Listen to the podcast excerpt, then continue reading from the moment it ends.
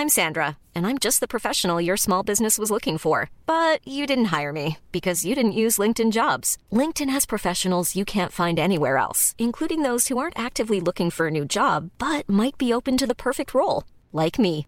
In a given month, over 70% of LinkedIn users don't visit other leading job sites. So if you're not looking on LinkedIn, you'll miss out on great candidates like Sandra. Start hiring professionals like a professional. Post your free job on linkedin.com/people today. There's never been a faster or easier way to start your weight loss journey than with PlushCare. PlushCare accepts most insurance plans and gives you online access to board-certified physicians who can prescribe FDA-approved weight loss medications like Wegovy and Zepbound for those who qualify. Take charge of your health and speak with a board-certified physician about a weight loss plan that's right for you. Get started today at plushcare.com slash weight loss. That's plushcare.com slash weight loss. plushcare.com slash weight loss.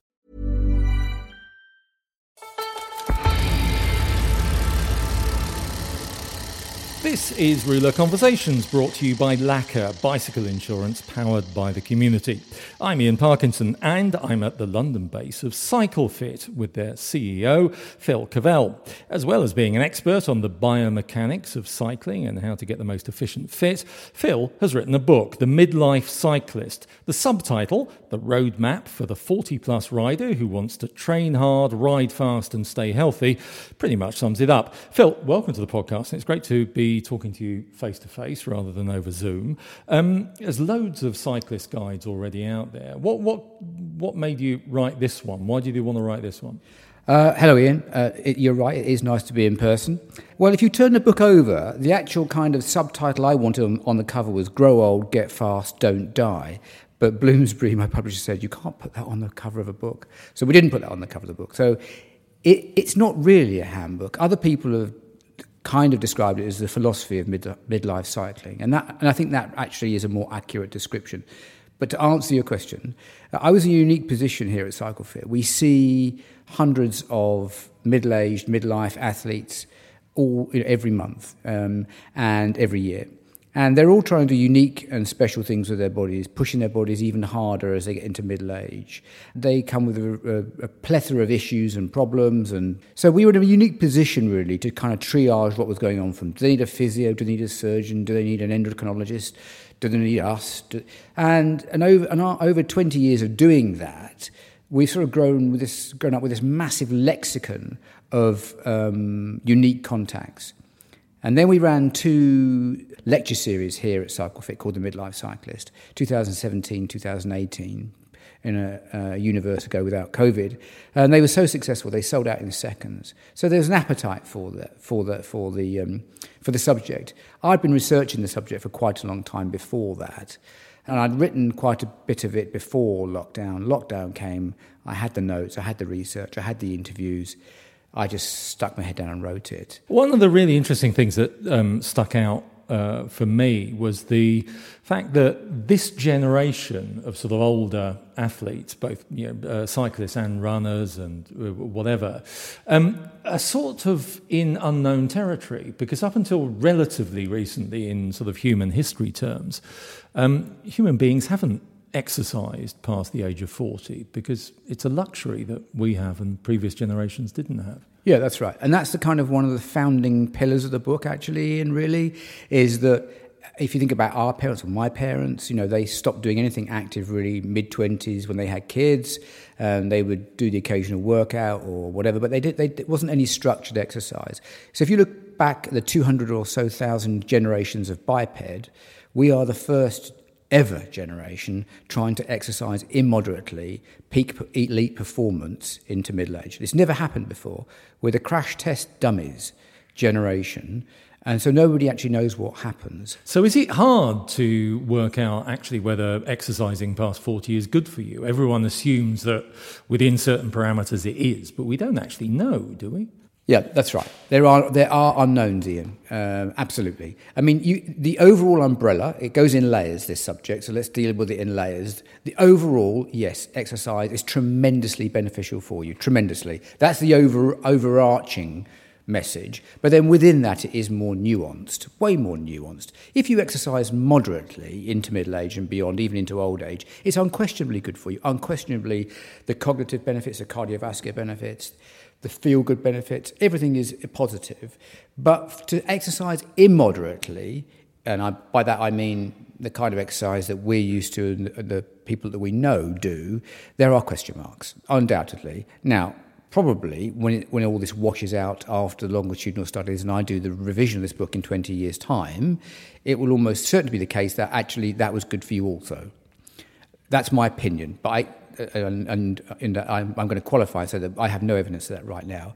So the book is actually taking up the evidence that we do have, looking at all the research that has been conducted, and then on every subject making a, a, an informed judgment. Because I'm sure you know you shouldn't rely on anecdotes, but. Uh, a lot of people will know, and certainly just in the circle of people that I know who sort of do bike racing at uh, uh, you know, a more senior age, um, a significant number have problems with their heart or you know something develops with their with their heart. And that may yeah, that may be connected or it may not be but that is a that is a worry isn't it for a lot of people? Yeah and it's not a worry for a lot of people either. Uh, so there's a, there's a if you think about it there's the unworried well and then there's the, you know the worried well, and there's there's there's there's many groups out there. Some people are kind of just Peter Pan about it. I'm just going to keep you know knocking my head against this exercise wall until I fall over. There's other people that are slightly hypochondriacal about it, and of course those are two extremes. In the middle, in the middle of the bell curve, is people who are taking a sensible view of it about you know, they're now 55, maybe 60, and they're still seeking to exercise very, very hard, 12, 14 hours a week, go and do multi-stage events in the mountains, etc., etc. All of that, I think, is thoroughly laudable. This book says, absolutely brilliant, and, and you should, if you really enjoy it, continue with that. However, let's just think about the things that you should be considering now and what steps could you put in place.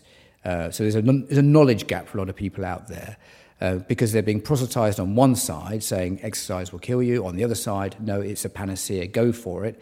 And both those two extremes are just extremes. Um, so the whole book, the book seeks to inform people as well as enthuse them.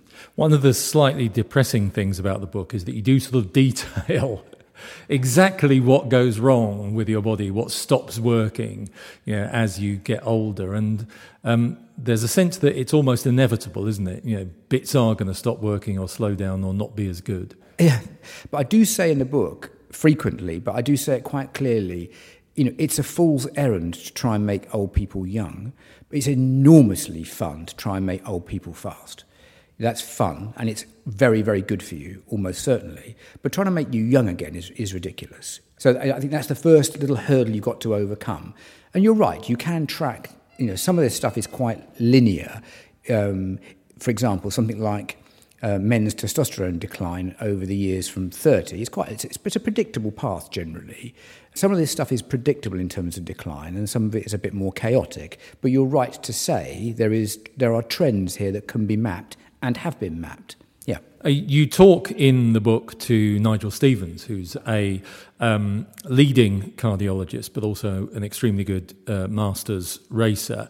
And uh, to paraphrase him, and if you're listening, um, yeah, I'm sorry, Nigel, this is a paraphrase.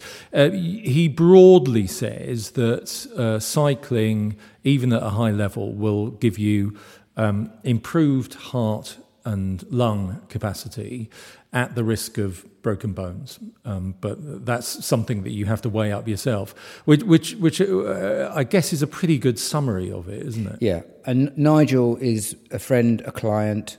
I'm a client or I'm a patient of his. Um, so our relationship is quite multi-layered. I've known Nigel for many years, and he's in the book because one, he's a superb cardiologist. Second, he's a superb cyclist, and thirdly, he just comes out with the best pithy one-liners I've ever heard.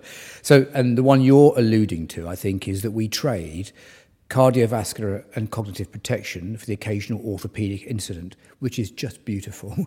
And I could have made that the title of the book. And I think it's absolutely right. Uh, the heart of the matter is that you, you're almost certainly, if you cycle and cycle hard or immoderately, almost certainly to be cognitively protected and have cardiovascular protection. Um, but you are occasionally going to fall off and hurt something. So that's, you know, that's the proposition. if you're going to exercise, you know, immoderately after a certain age, is cycling worse or, or better for you than something like running or swimming, or are there different uh, advantages? I, I think it's, the answer is counterintuitive. The better cyclist you want to be post 50, the more you probably have to drop cycling sessions out and put something else in to compensate. So you probably actually need to drop a cycling session out, put a gym session in, a running session in, some other some other sport in to work on bone density, to work on muscle fiber loss, to substitute all the demands that cycling is making upon the body for something else. So it's a counterintuitive thing that the more you cycle, the more you seek cycling performance, the probably the more you need to of cast your net a bit wider in terms of activity base.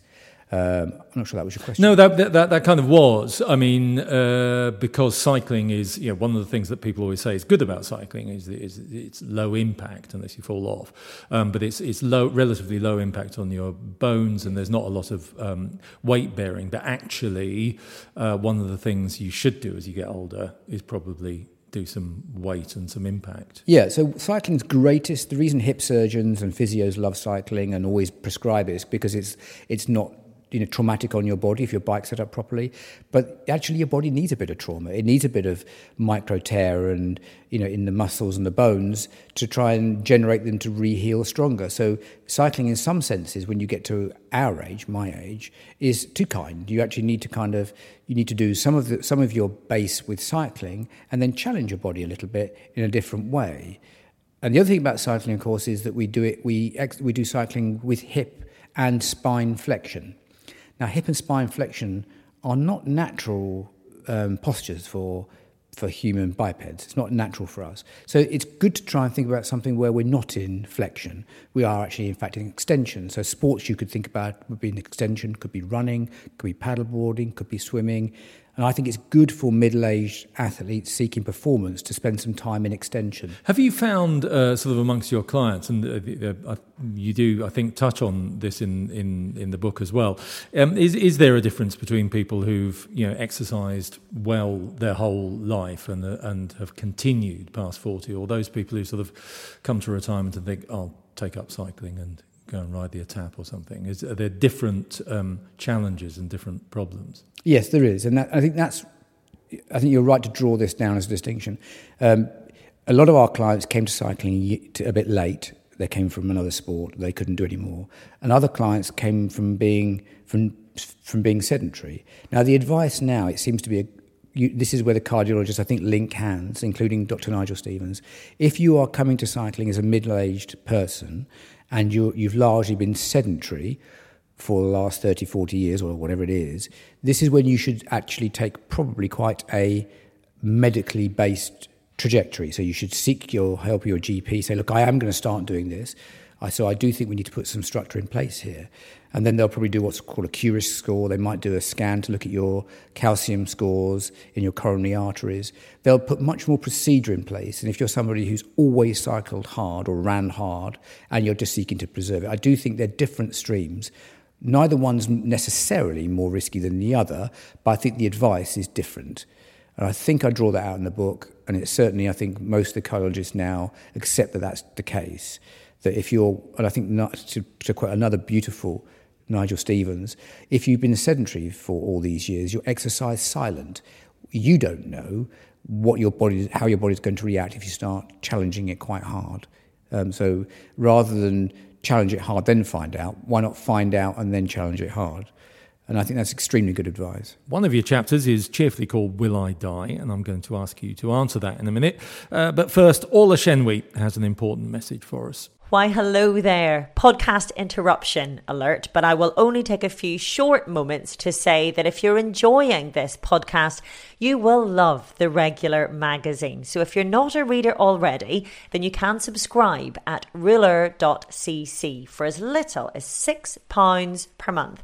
If you don't speak Northern Irish, that's six times 100 pennies. And for the price of a few coffees, you get regular columns from the wonderful Ned Boulting, myself, Orla Chennaoui, and some of the very finest independent cycling journalism there is, all wrapped up in a wondrously beautiful publication go to rouleur.cc I'll leave you to it. Thanks, Orla, and subscribers get 10% off tickets to the best cycling show in the world, Rouleur Live, which returns to London from November the 4th to the 6th with a great selection of top brands, bikes, and guests, including Anna van der Breggen, Geraint Thomas, Romain Bardet, Marcel Kittel, Fabian Cancellara, Imogen Cotter, Matt Stevens, Ned Boulting, and from the legendary Italian bike brand Fausto Pinarello.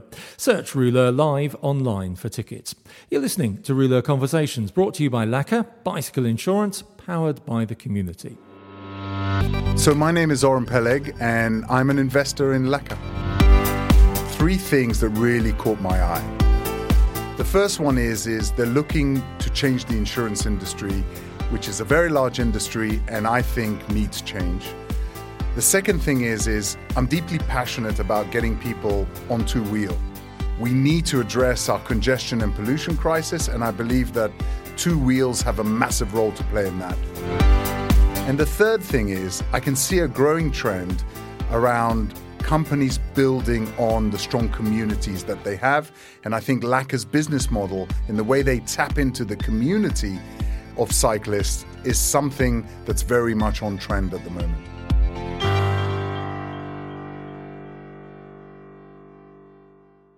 You're listening to Rouleur Conversations. I'm Ian Parkinson and I'm with Phil Cavell of CycleFit. So, Phil, um, the answer to your chapter heading Will I Die? Uh, yes, you will, Ian. And cycling's not going to help that much. No, cycling almost certainly will help you a lot and push out that date. Almost certainly, you know, I think it's, it's cycling and exercise is, is the best.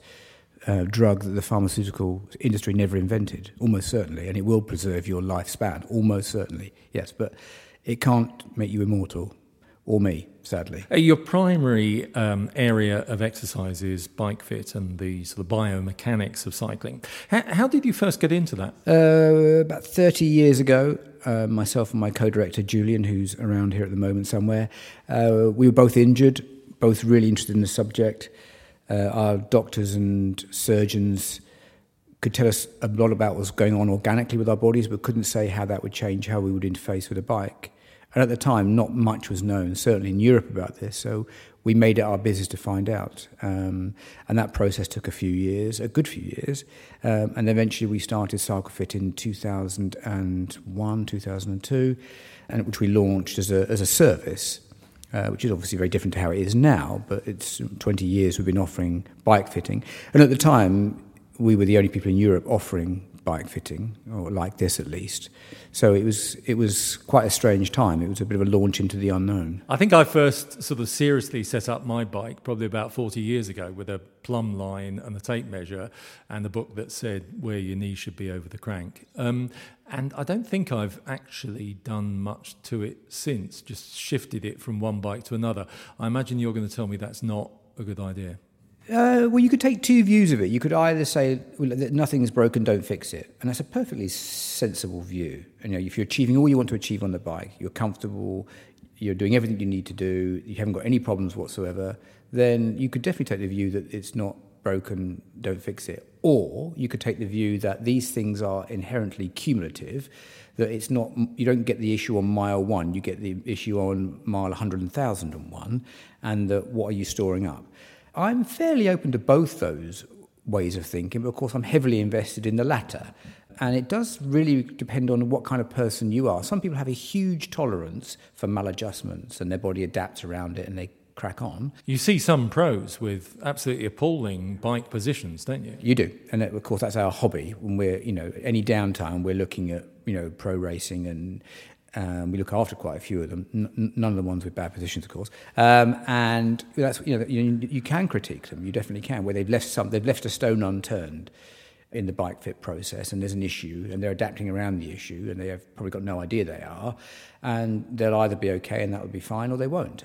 And it sort of depends on you know how flexible they are, how strong they are what kind of racing they do. Um, but yeah, you do see some horrendous positions. What sort of changed in the thinking and the process in that sort of 30 years since you started? Have there been some really significant changes? Yeah, so for example, you were talking about knee over pedal spindle. Uh, and when we first started bike fitting back in over 20 years ago, yeah, knee over pedal spindle was a feature. And we barely ever, we barely ever reference it now, talk about it. If somebody's interested, we'll just say, okay, fine, we'll measure it for you and have a look. And then we'll put a laser up the middle of the pedal spindle, up the middle of knee and say, well, look, there is your knee over pedal spindle as a matter of interest.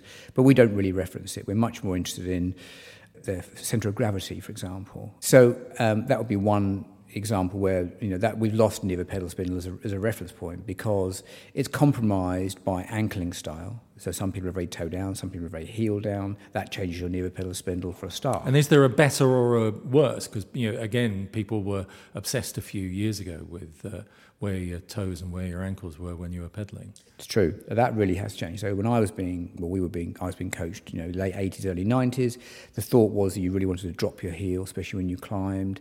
Now, not so much. I mean, we're very much that you, the best and most powerful position, the most dynamic position is where you keep the foot positively, the heel positively raised over the pendulum spindle all the way through the pedal um, cycle. So if you've got 15 degrees of ankle lift at the top of the pedal stroke, you know, 15 degrees at the bottom would be would be good. And if you look at the way modern pros ride now, they don't really ankle that much. They really just, you know, they have a, a short, sharp power stroke. And when people um, come and see you, is there a sort of, uh, are there a couple of things that uh, are really common that you can spot? First of all, is, is there a sort of a common issue that people come with? Yeah, number one, ref- referring pain is foot pain. So hence we have a podiatrist here.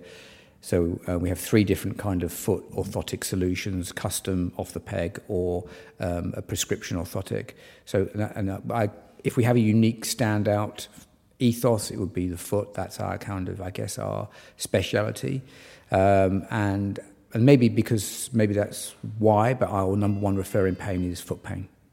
And if you had to then go a little bit more precise, pain on the outside of the foot is our most common pain. Do women present with a particular set of issues and uh, with a particular set of needs? Uh, there's two sides to this. Women present with um, generally present with different issues. They do have the foot issues, but they also have a lot of saddle pressure issues, especially if they're riding quite an aggressive position.